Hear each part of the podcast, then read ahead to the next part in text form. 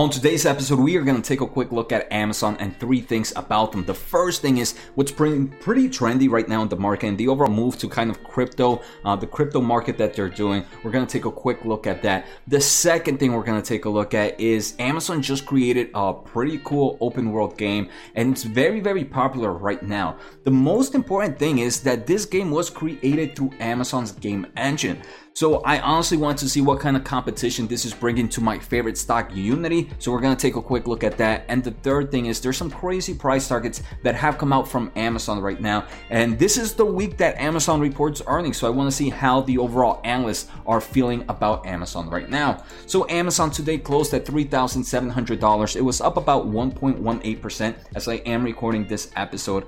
And I, I do believe a good portion of this trending up right now is due to these two price targets that came out. So today, one firm came out and gave a price target of $4,350 for Amazon and they maintain a buy rating. Another firm came out today and kind of gave them a 4,850 price target. This is insane and they gave it a outperform rating. Right now, like I mentioned, the stock is sitting at $3,700. So this giant, they believe, can still continue to provide great returns for investors. I do believe that is the main reason stock price is up right now. But there also has been another trending topic right now that kind of could correlate with the stock price up. And that is Amazon. Um, there was a job report that came out on Thursday, I believe, but it hit the news today that they are looking for a digital currency and blockchain product lead.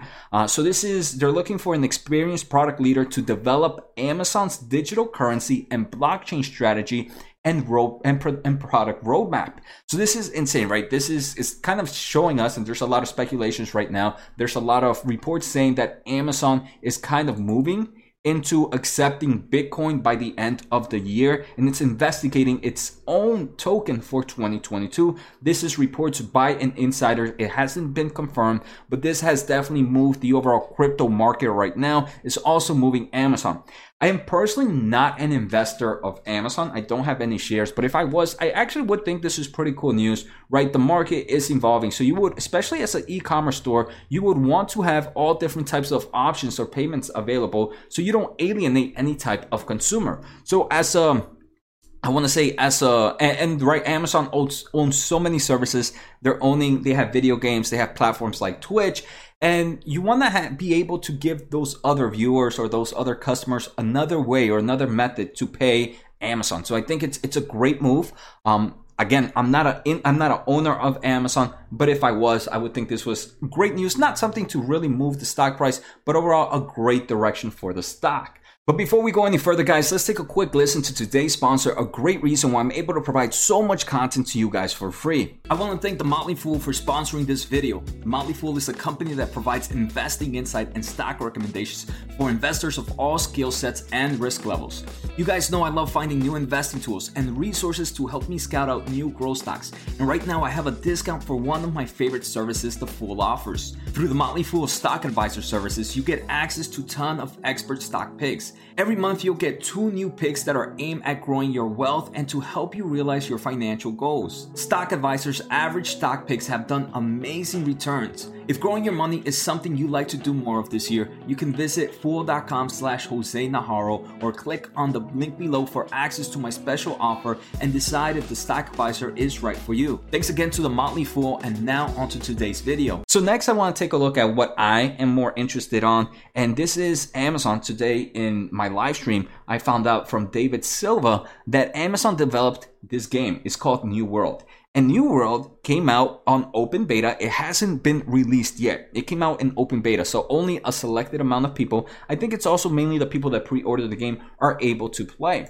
It actually has been a big success on Steam so far. Steam is one of the marketplace for video games, a good place where if you are a gamer, you're more familiar. But the closed beta for Amazon's New World is currently experiencing a rather successful uh, time on, St- on Steam, passing 200,000 concurrent players last weekend. I mean, I think that's insane. If we take a quick look at Steam, at Steam right now, they do have uh, database info right now, and New World be- uh, New World Closed Beta has about 167,000 players playing right now. Remember, this is a closed beta. The full game is not released. It's not out to the public today. To the complete public. So for them to be number three as the most played game right now, I think it's super, super impressive. It is the highest trending game in Steam database right now. So strong, strong move for Amazon. So one thing I didn't know was Amazon has their own game studios. So the first thing I learned, and that's pretty interesting. Again, I don't think as an investor, this makes big changes for Amazon's revenue, but it is, it does show that, hey, Amazon can get their hands anywhere. They have another game coming out later this year, Lost Ark, which seems to be pretty popular as well. And I want to see how that one turns out.